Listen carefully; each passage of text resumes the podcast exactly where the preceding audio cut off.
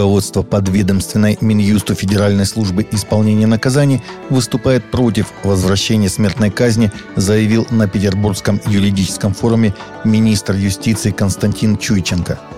По его словам, во ФСИН привели два довода против возвращения смертной казни.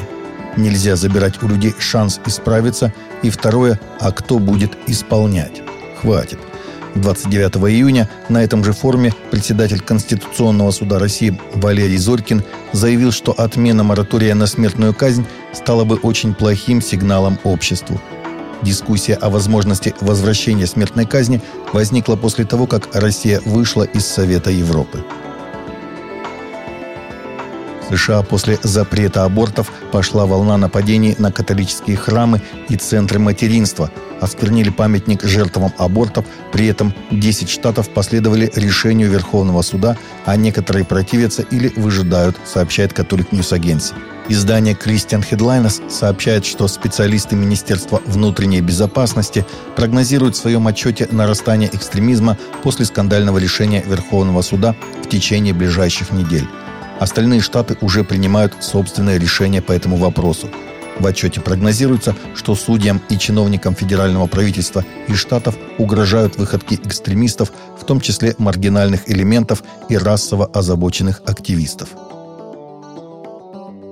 Правозащитники Пакистана добиваются освобождения христианина, брошенного в тюрьму по ложному обвинению в богохульстве по скандальному закону, который все шире применяется злоумышленниками для сведения личных счетов, наживы и травли иноверцев, сообщает Фидес.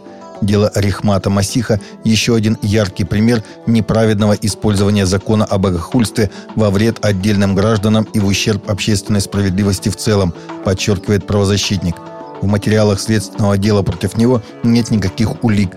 Несчастного избивали и пытали, чтобы выбить признание в преступлении, которое он не совершал.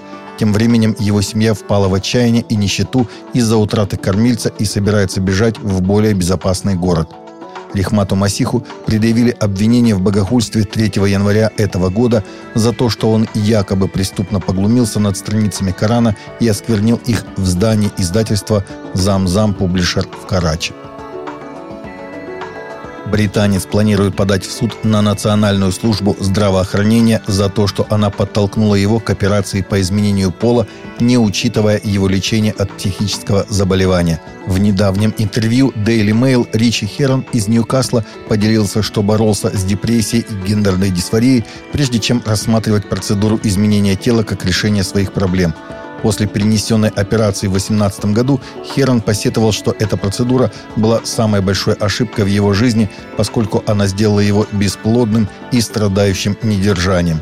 Сегодня пострадавший надеется, что его история послужит предостережением для других, отметив, что надвигается лавина судебных исков от таких же, как и он.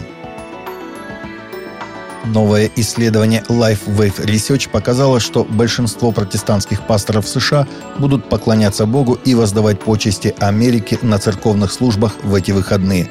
Около 56% пасторов заявили, что считают важным включать патриотические элементы в богослужение к 4 июля.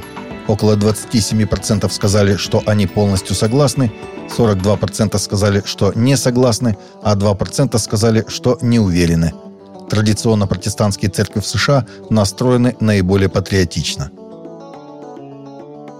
Американский актер Крис Пратт прямо заявил о своих отношениях с церковью Hillsong и подчеркнул, что его вера в Бога не имеет отношения к искусственной религии, а к его личному хождению с Богом. Он разъяснил свою принадлежность к церкви Hillsong, поскольку столкнулся с критикой за то, что его связывают с австралийской глобальной мегацерковью, на которой было много критики последнее время – Брат сказал, что он посещает церковь Зои, которой руководит пастор Чед Вич. Двери этой церкви открыты для всех, сказал актер. Брат часто публично делится своей верой на разных мероприятиях. Таковы наши новости на сегодня. Новости взяты из открытых источников. Всегда молитесь о полученной информации и молитесь о мире. Также смотрите наши передачи с 8 до 9 по Москве или в записи на канале YouTube.